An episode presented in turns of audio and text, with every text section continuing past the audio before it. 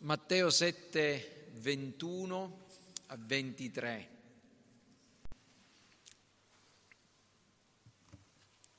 Non chiunque mi dice Signore, Signore, entrerà nel regno dei cieli, ma chi fa la volontà del Padre mio che è nei cieli. Molti mi diranno in quel giorno, Signore, Signore, non abbiamo noi profetizzato in nome tuo, in nome tuo cacciato demoni e fatto in nome tuo molte opere potenti?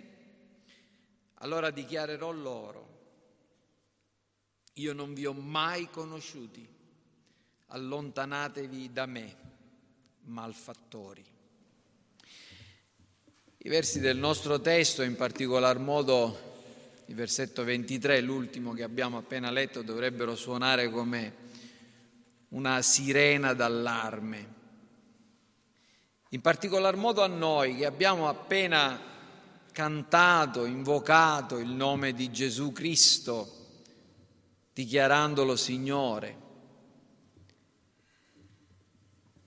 Ho già detto che confessare e perfino predicare la verità intorno a Gesù, figlio di Dio, e al suo ministero è necessario ma anche insufficiente, non basta.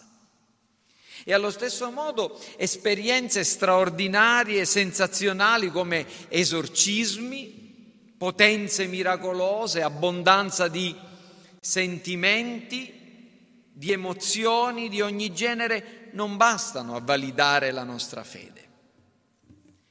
Ciò che conta, ciò che vale davvero, per dirla con le parole dell'Apostolo Paolo, non è la circoncisione o l'incirconcisione, appartenere a un popolo, appartenere a un gruppo, avere un certo segno, avere fatto un certo rito, partecipare a una certa tradizione o meno, ma come è scritto in Galati 5:6, quello che vale è la fede che opera per mezzo dell'amore, una fede operante per mezzo dell'amore. Detto questo, il tema del mio sermone stamattina è importantissimo e il titolo è brutale. Chi andrà in cielo? E chi andrà all'inferno. Noi non troviamo nel nostro testo cielo e inferno, però di questo si parla e ve lo dimostrerò stamattina, parlerò del cielo e dell'inferno, del luogo dove trascorreremo l'eternità. In uno di questi luoghi ci sarà un giorno in cui saremo o in cielo o all'inferno. Voi, io. Non c'è un terzo luogo, non c'è l'oblio, non c'è la fine, non c'è la, la dissoluzione di tutto. C'è questo alla fine della vita su questa terra, o il cielo o l'inferno. E chi andrà all'inferno? Non, non, faccio, non faccio illazioni o congetture riguardo ai nomi, non lo so, però ci sono in queste parole del nostro Signore Gesù Cristo dei chiari segni, delle chiare indicazioni su chi andrà all'inferno.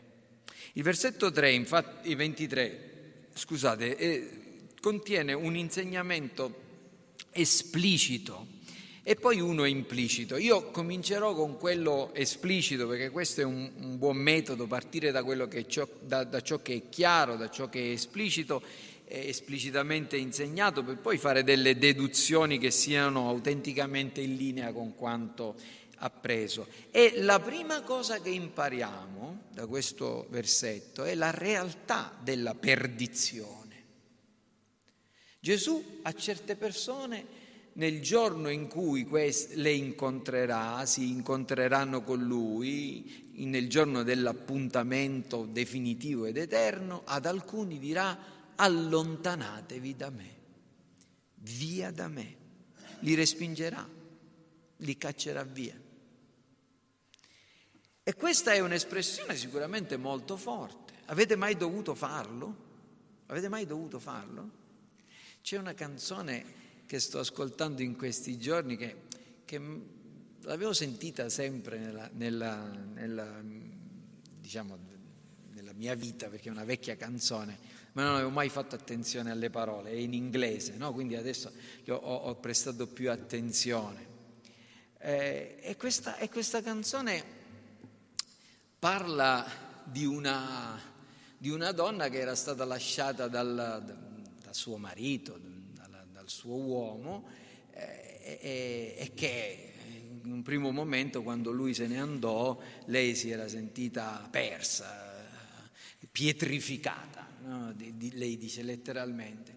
Però poi evidentemente quest'uomo ha cambiato idea e quando ha cambiato idea eh, lei invece di accoglierlo l'ha cacciato via di casa, gli ha detto no, non te ne puoi andare, ormai ormai ho capito che riesco a farcela senza di te. E, e, e, e gli dice vai via da quella porta da dove sei venuto. Essere cacciati fuori di casa, essere respinti, eh, quest'uomo se lo meritava, vabbè, ma lasciamo, lasciamo perdere la, la, storia della canzone, diciamo. Ma eh, essere respinti deve, è, è una, una, una sensazione terribile. E Gesù sta parlando proprio di questo, di persone che andranno, arriveranno fino alla porta del cielo e lui dirà loro andatevene via, dipartitevi da me, dice un'altra versione, allontanatevi. E questa, questo ordine non descrive una separazione o un distanziamento temporaneo, relativo, ma una condizione eterna, una condizione definitiva. Qui Gesù al, al versetto 23 sta parlando di quello che, eh, di cui ha parlato al versetto 13, dove ha detto che molte persone camminano per la via larga che conduce la fine della via larga alla perdizione. Apoleia, cioè alla perdizione, alla distruzione. Questo allontanatevi da me è la perdizione, è la distruzione, è l'inferno.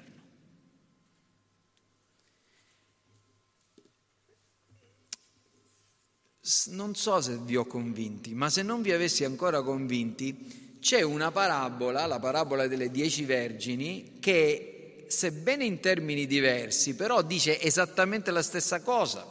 Vi ricordate la storia? Gesù dice che il regno di Dio è simile a dieci vergini che uscirono a incontrare lo sposo. Cinque erano avvedute, cinque presero l'olio, cinque non erano, erano stolte, non presero l'olio. Come finisce la storia? Al capitolo 25 del Vangelo di Matteo, i versetti eh, l'11 eh, dal versetto 10, ma mentre quelle andavano a comprare l'olio arrivò lo sposo, quelle che erano pronte entrarono con lui nella sala delle nozze, furono accolte e la porta fu chiusa.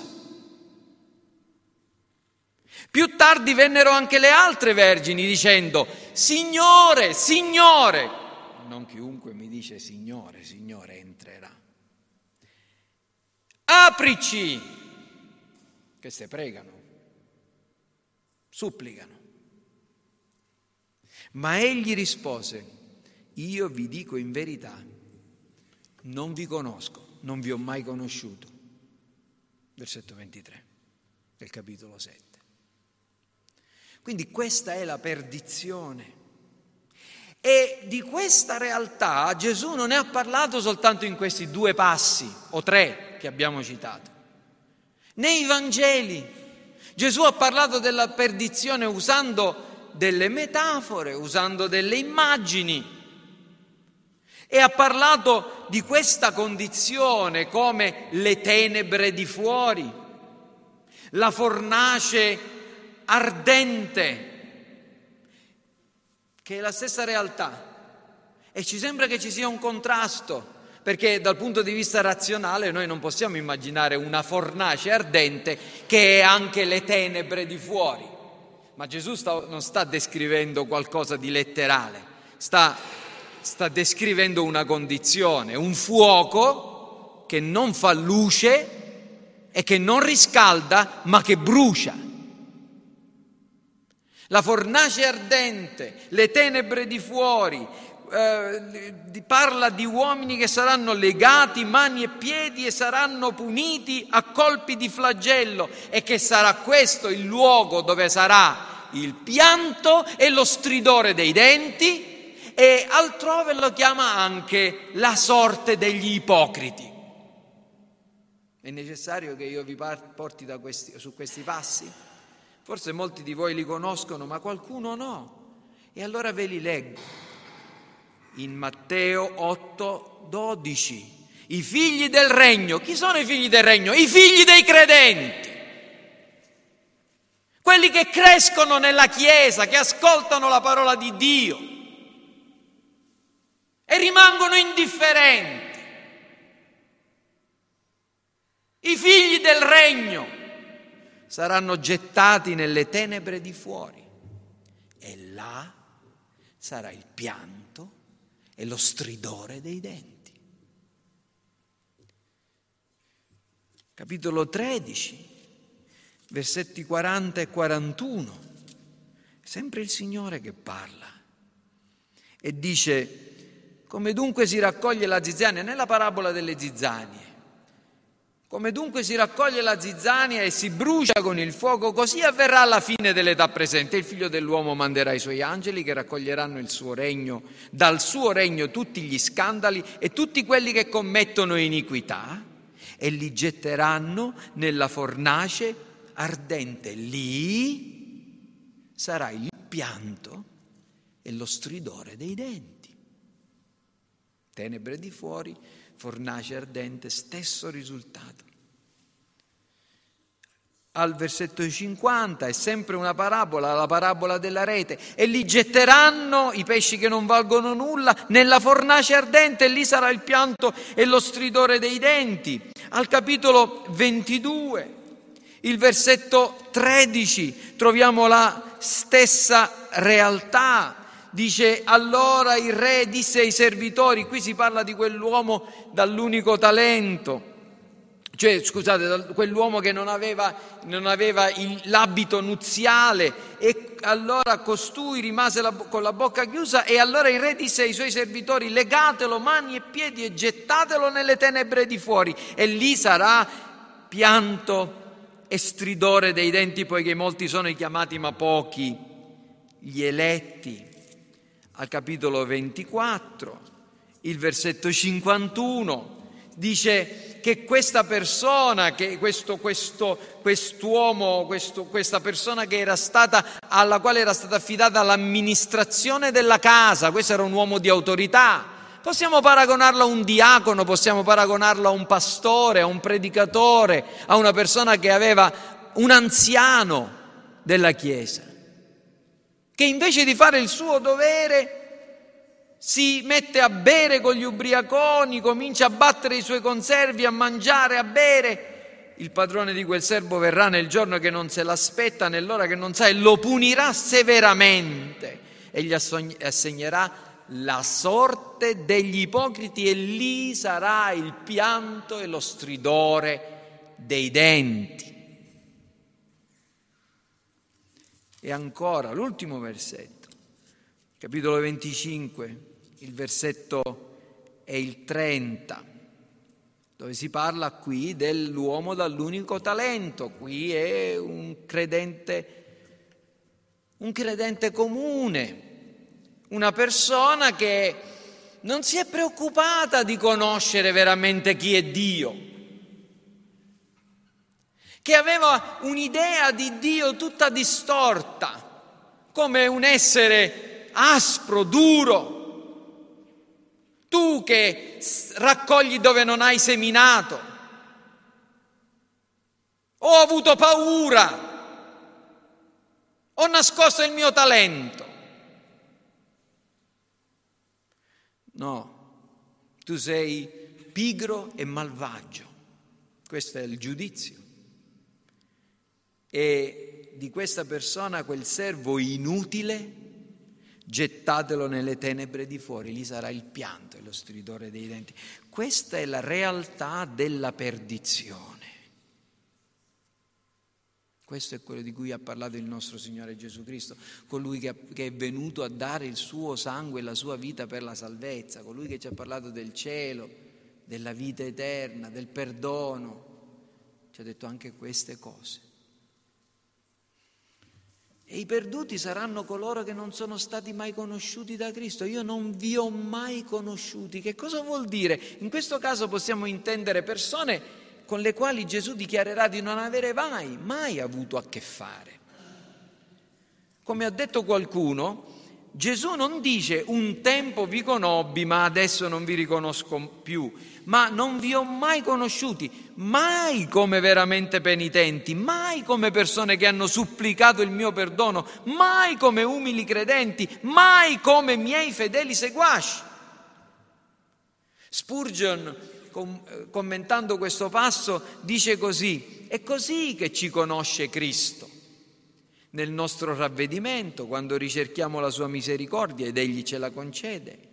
Nella nostra gratitudine con cui benediciamo il suo nome grazioso, nelle avversità quando ci aspettiamo il suo aiuto e lo sperimentiamo, quando siamo calunniati e messi in ridicolo e portiamo il suo vituperio attenendoci alla sua causa, nelle difficoltà quando ricerchiamo aiuto e protezione ponendoci sotto le sue ali, nell'amore e nel godimento della felice comunione con Lui. Così e in molti altri modi siamo conosciuti. Da Cristo la domanda è, ti sei ravveduto, sei grato, chiedi a Dio e a Cristo rifugio, conosci il suo vituperio? Nelle difficoltà, a chi ti rivolgi, godi della comunione con Lui. E da questo e da ciò possiamo dire che tali persone sono quelli che non hanno mai veramente sentito il peso del loro peccato che hanno confessato di essere peccatori, sì, ma soltanto a parole, in teoria, hanno detto di essere malvagi, sicuro, ma senza provare la vergogna, la disperazione, l'odio di se stessi. Persone che si sono ingannate circa il proprio stato, che non hanno vissuto ringraziando Dio per l'immeritata benevolenza che gli ha riservato in Cristo.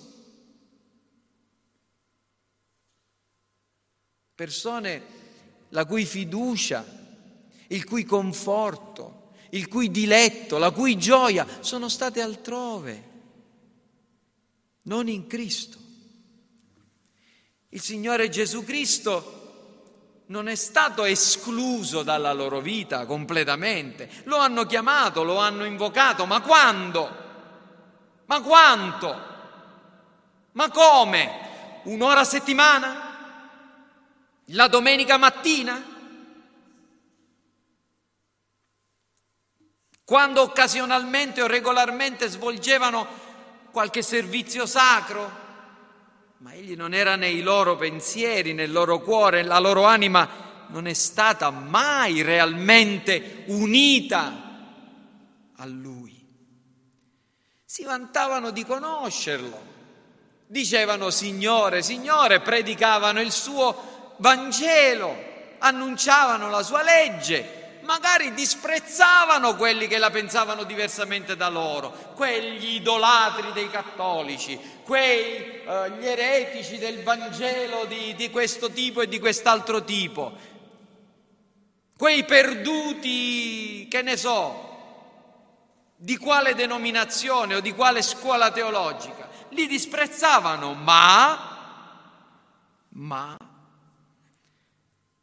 sono stati peggio dei pagani perché i loro atti, le loro opere non sono state altro che iniquità. Gesù li definisce operatori di iniquità, contravventori della legge morale, blasfemi, disonesti, egoisti, avidi, lussuriosi, bugiardi, idolatri. Che cos'è l'inferno? L'inferno è essere respinti e allontanati da Cristo. E vedete, fratelli, non può esserci tragedia più grande di questa. Non può esserci delusione maggiore, dolore più intenso, sorpresa maggiormente agghiaccianti, aspettarsi la salvezza e trovare la perdizione, attendersi l'abbraccio di Cristo e scontrarsi con la sua ira, aspettarsi la sua accoglienza e ricevere il suo rimprovero, giungere alla porta del cielo e trovarla chiusa. Aspettarsi di varcare la soglia del paradiso e ritrovarsi ad essere gettati nell'abisso dell'inferno. Io ho parlato di queste immagini il fuoco, le tenebre, i colpi, i legami, ma non dovete pensare che l'inferno sarà fuoco, manette e frustate. La realtà dell'inferno sarà qualcosa di ben più grave, di ben più doloroso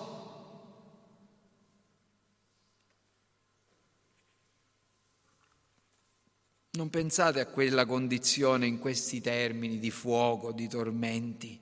Sono solo delle immagini, la realtà sarà infinitamente più dolorosa perché il tormento dell'inferno è l'alienazione, l'allontanamento, la perdita di qualunque cosa che sia bella, di qualunque cosa che sia buona di qualunque cosa che sia gradevole, di qualunque cosa che sia confortante.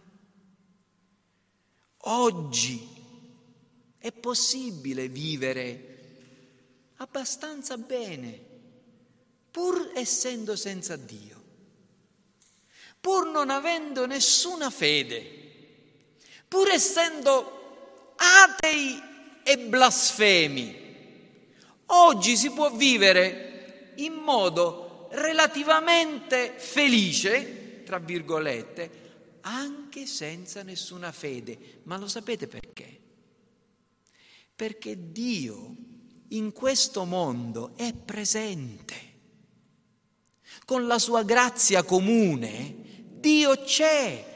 Tu puoi essere senza Dio, ma Dio è qui e ti dà il sole, la pioggia che riscalda e feconda il tuo cuore, il tuo terreno come fa con quello dei santi più devoti e ti dà le gioie della famiglia e ti dà le gioie del cibo e ti dà le gioie della vita e ti dà la gioia di un bel tramonto e ti dà la gioia di un bel panorama e ti rallegra, sì, anche se sei senza fede, ti dà la protezione dei governi stabiliti da Dio, ti dà i benefici della scienza, dell'industria umana, dell'intelligenza degli uomini, che Dio rifornisce della sua grazia in modo che quando sei malato o sei malata, tu puoi essere guarito, puoi essere curato. La tua vita possa essere allungata, sì, puoi vivere bene anche senza Dio su questa terra, perché su questa terra Dio è presente con la sua grazia speciale e con la sua grazia comune. Ma l'inferno no. L'inferno sarà l'infinita e terribile distanza da Cristo. E questa condizione sarà terribile. Nessun conforto, nessuna bellezza, nessuna gioia, nessun sollievo.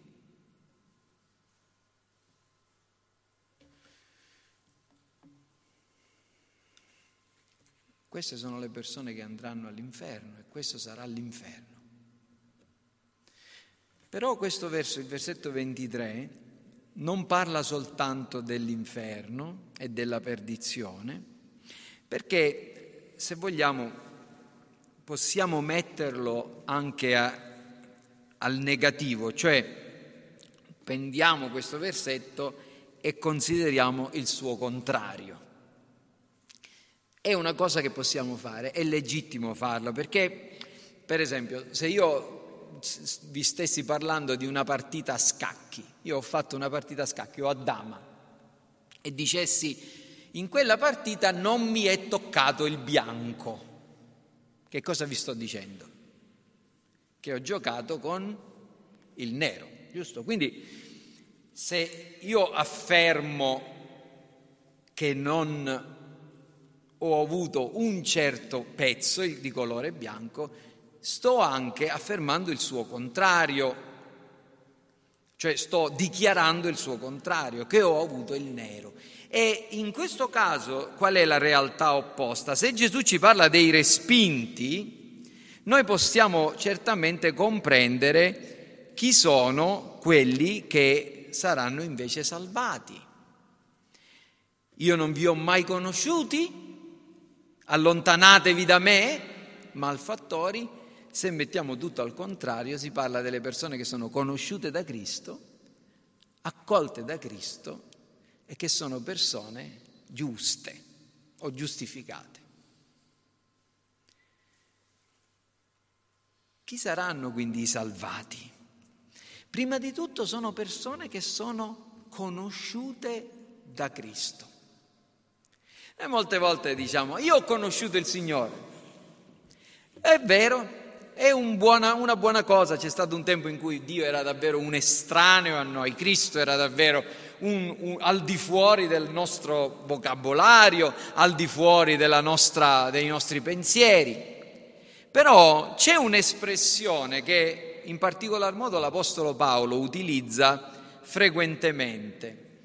E questa espressione è che i credenti, i cristiani, sono coloro che sono stati conosciuti da Dio. Eh, voglio farvelo vedere, sono alcuni versetti soltanto, no, non li guarderò neanche tutti quanti. Per esempio il versetto 9 del capitolo 4 di Galati dove è scritto così, ma ora che avete conosciuto Dio, e poi continua subito, o piuttosto che siete stati conosciuti da Dio, come mai vi rivolgete di nuovo, eccetera, eccetera. Quindi questa siete stati essere conosciuti da Dio, la stessa cosa la troviamo in Prima Corinzi. Eh, al capitolo 13, al versetto 12, ora vediamo come in uno specchio, in modo scuro, ma allora vedremo a faccia a faccia. Ora io conosco in parte, ma allora conoscerò pienamente come anche sono stato perfettamente conosciuto da Dio. Conosciuto. E anche al versetto 3 del capitolo 8 della sempre della stessa, della stessa epistola, se qualcuno ama Dio è conosciuto da Lui, su questo versetto ci ritorneremo. Che cosa significa? Che Dio ci conosce, che qualcuno ci ha presentati a Lui che prima non sapeva della nostra esistenza, c'è qualcosa che Dio non sappia? Sicuramente no. Il significato di questa conoscenza di Dio nei nostri confronti è molto più che una nozione, una informazione. Dio non ha bisogno di essere informato da noi. Anche le nostre preghiere, quando noi chiediamo una cosa a Dio, non è che noi lo stiamo informando delle cose che ci mancano, Lui lo sa perfettamente le cose che ci mancano.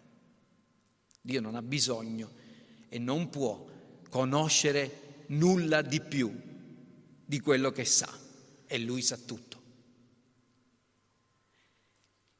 Allora che significa che Dio ci ha conosciuti, che Dio ci conosce?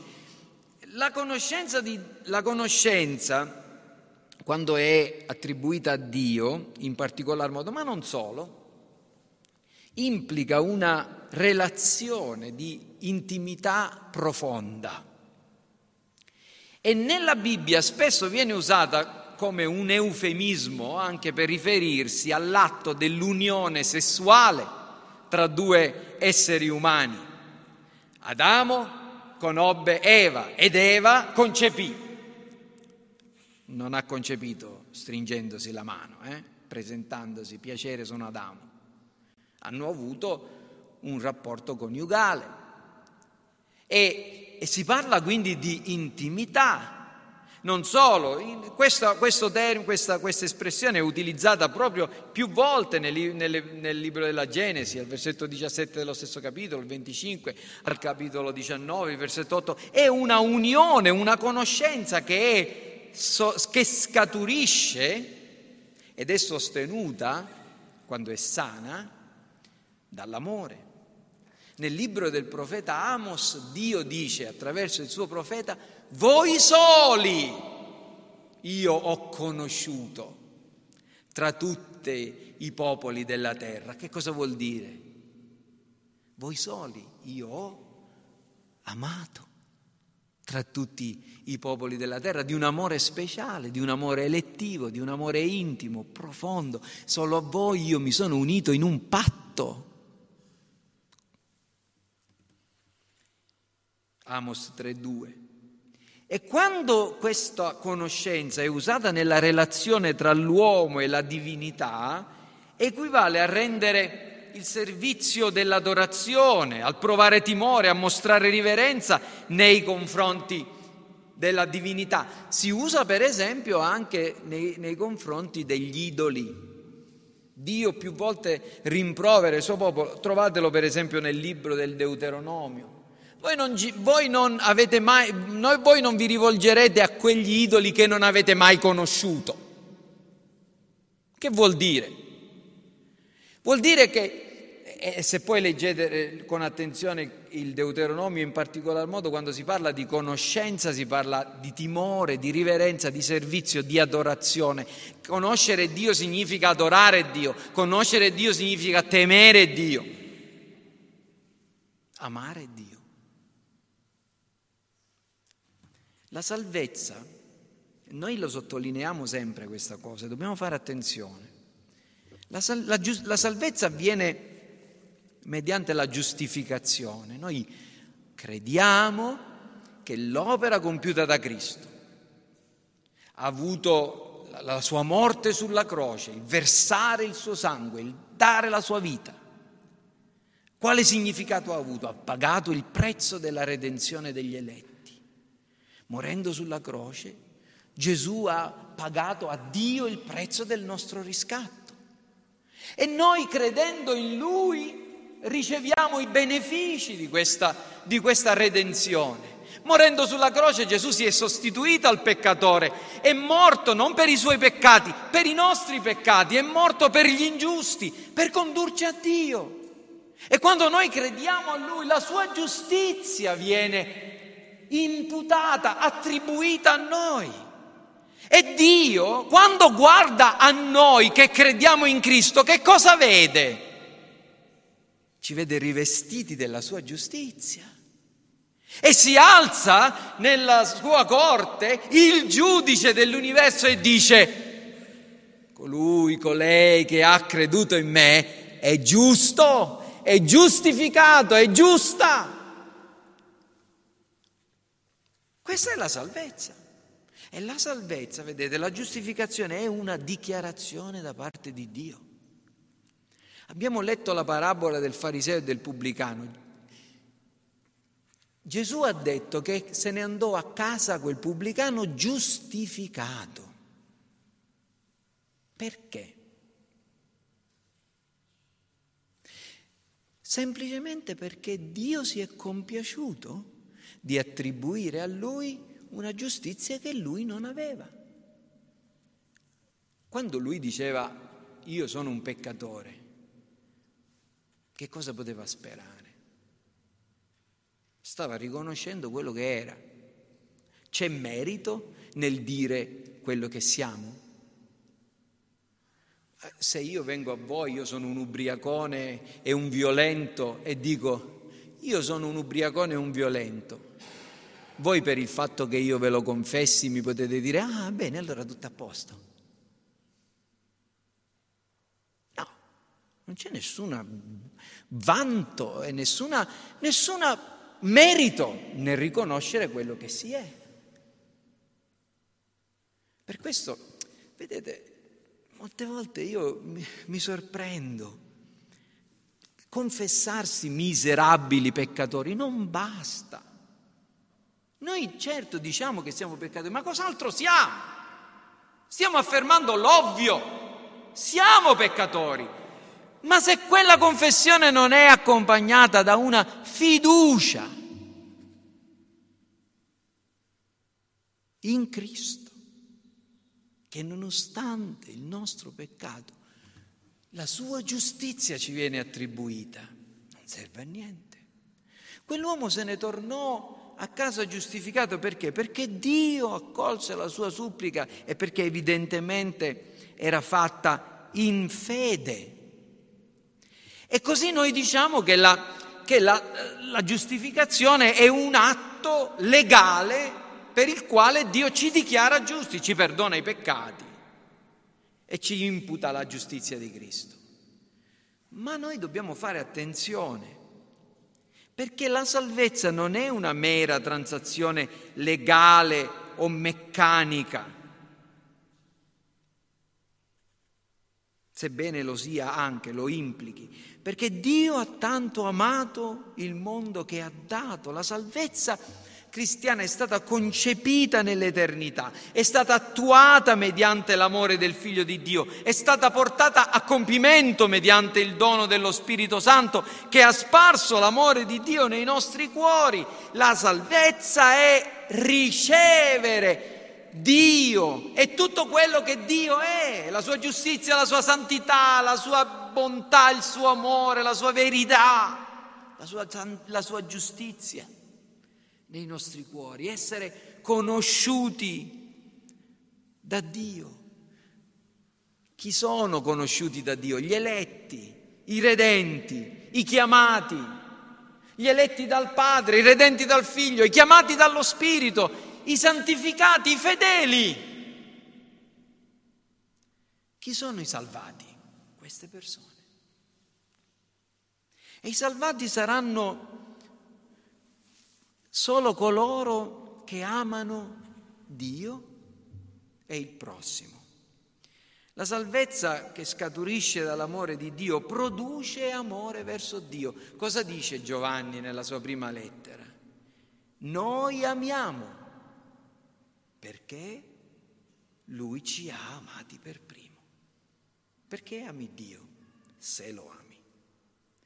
E perché Lui ti ha amato per primo. In 1 Corinzi 8.3, che ve l'ho già letto, ma ve lo rileggo così lo potete vedere, dice, se qualcuno ama Dio, è conosciuto da Lui.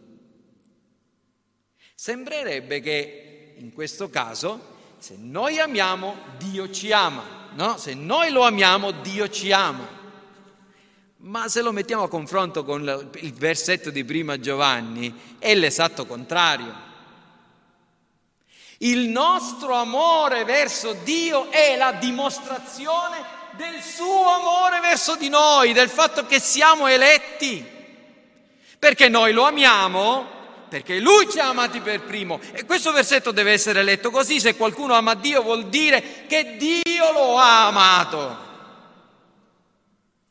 E che non c'è vera conversione, non c'è vera fede, non c'è vero cristianesimo se non c'è questo rapporto di amore tra Dio e il credente.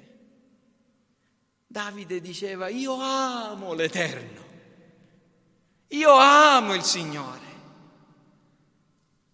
Lo ami Cristo? Lo ami Cristo? Glielo hai mai detto, Signore, io ti amo? Molte volte vogliamo sentirci da Lui che ci ama, ma noi dovremmo conoscere questo trasporto verso di Lui. questo è quello che ha fatto Gesù con Pietro. Pietro, mi ami tu più di questi? Ah, seguimi. Figlio mio, dammi il tuo cuore. Non li voglio i tuoi soldi se tu non mi dai il tuo cuore. Non voglio la tua obbedienza se tu non mi dai il tuo cuore. Non ti voglio neanche vedere in chiesa se tu non mi dai il tuo cuore. Se tu non mi dai il tuo cuore, non mi hai dato niente.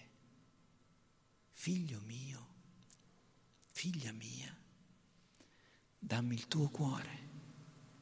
Quale moglie si accontenterebbe di avere la casa, la macchina, i soldi del marito se il marito non le dà il cuore?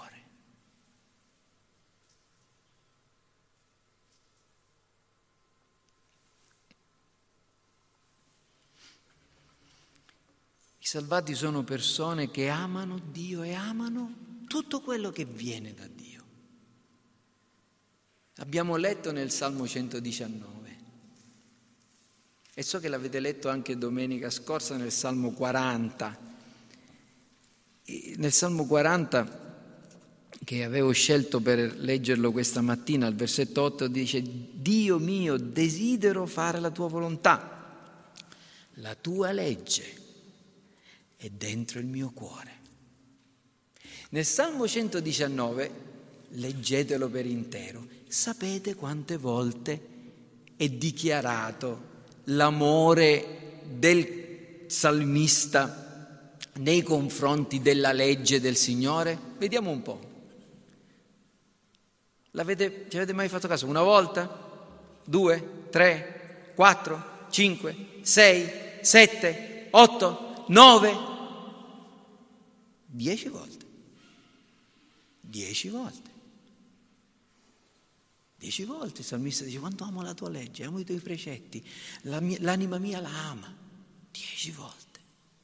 E non solo l'amore, ma la gioia e tanti altri sentimenti vengono espressi a causa di quello che Dio, è, cioè, che Dio fa, che Dio è, che, che la sua parola è e fa. La gioia, l'odio, il diletto, l'orrore, la paura, la legge di Dio per i credenti del nuovo patto. Qualcuno dice, ma la, la, legge, noi non siamo tenuti alla legge, noi siamo nel Vangelo, noi siamo nel Nuovo Testamento, la legge è l'Antico Testamento. Ma non hai capito proprio niente.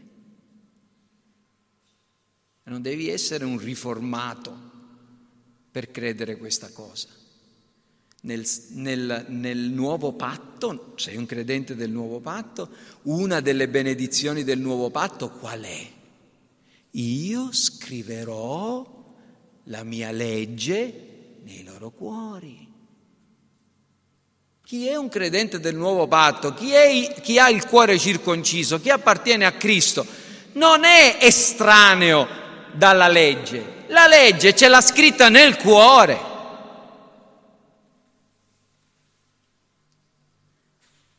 E questo fa sì che noi camminiamo nei suoi comandamenti. Gesù l'ha detto, nel Nuovo Testamento lo troviamo questo tema, se uno mi ama osserverà i miei comandamenti, lo troviamo più volte, ma questo è un tema che troviamo in tutta la scrittura. I cristiani sono quelli che amano Dio e il prossimo.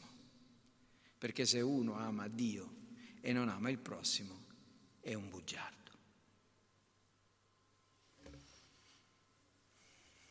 E concludo. I salvati, se, se, i perduti saranno respinti da Cristo, i salvati saranno accolti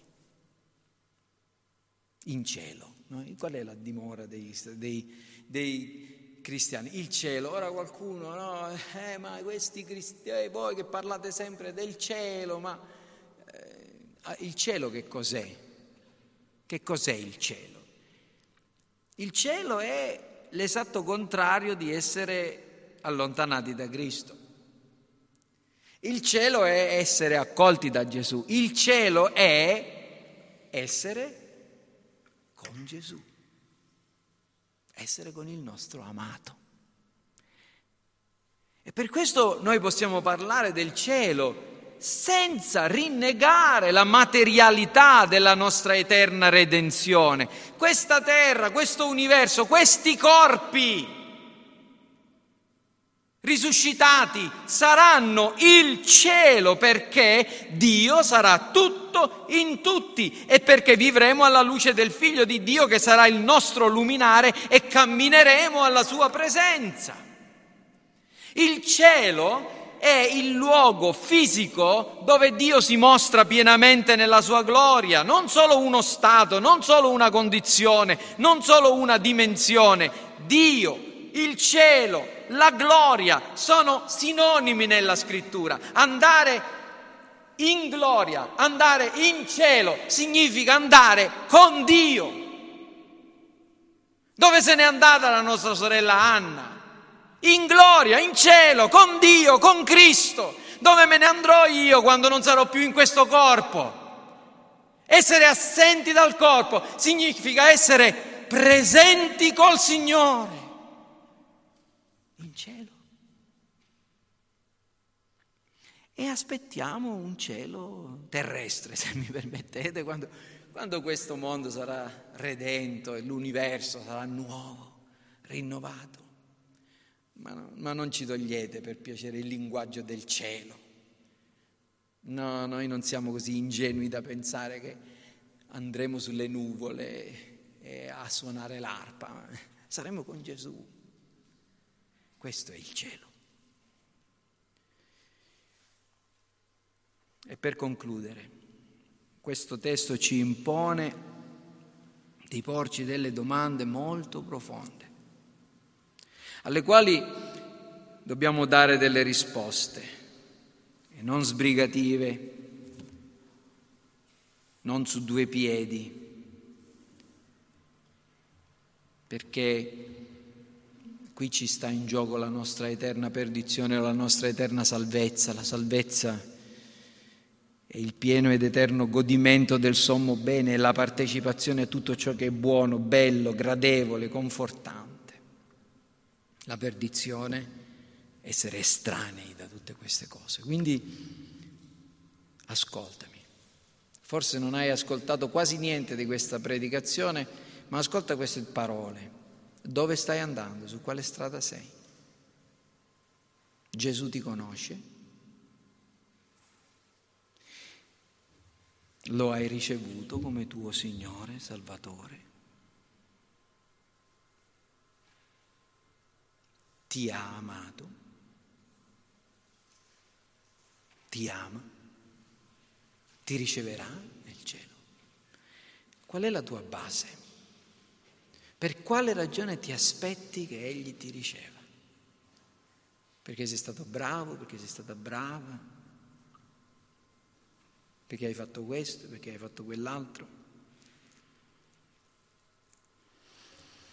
Martin Lloyd Jones ha molti seri avvertimenti in due sermoni su questo argomento. Io ve li raccomando, non so se avete il libro dell'esposizione del Vangelo Mo- del discorso sulla montagna di Martin Lloyd Jones, è stato pubblicato in italiano in due volumi e vi vorrei raccomandare di, di, di, di leggerlo. Io lo leggo, lo leggo sempre alla fine dopo che ho preparato il mio sermone perché altrimenti poi vi ripeterei le stesse prediche di Martin Lloyd Jones, non è molto serio questo. Poi. Però vi raccomanderei di leggerlo e se leggete i sermoni che riguardano questi, questi versetti, a un certo punto lui parla dei pericoli di una ipocrisia inconsapevole e parla delle cose che possono tenerci lontano dalla salvezza, una falsa dottrina della certezza. Una falsa dottrina della certezza.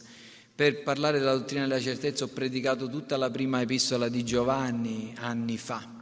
So che è stata caricata in questi giorni a su, su Sermon Audio. Ecco, se volete conoscere la dottrina biblica della certezza, ascoltatevi quei 70 sermoni.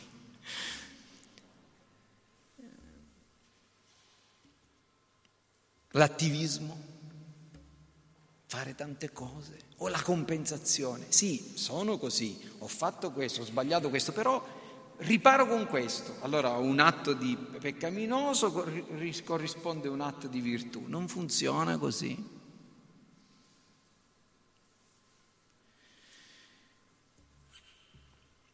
Alla fine di questi sermoni di, di Martin Lloyd Jones ho trovato una parola per me. E ve la, ve la do non perché voi la applichiate a voi stessi, potete prenderla e applicarla anche a voi stessi, ma vi assicuro che Lloyd Jones stava parlando a me in quel momento, se la volete prendere prendetela anche voi per voi stessi. Un uomo può essere così impegnato a predicare da dimenticare e trascurare la propria anima.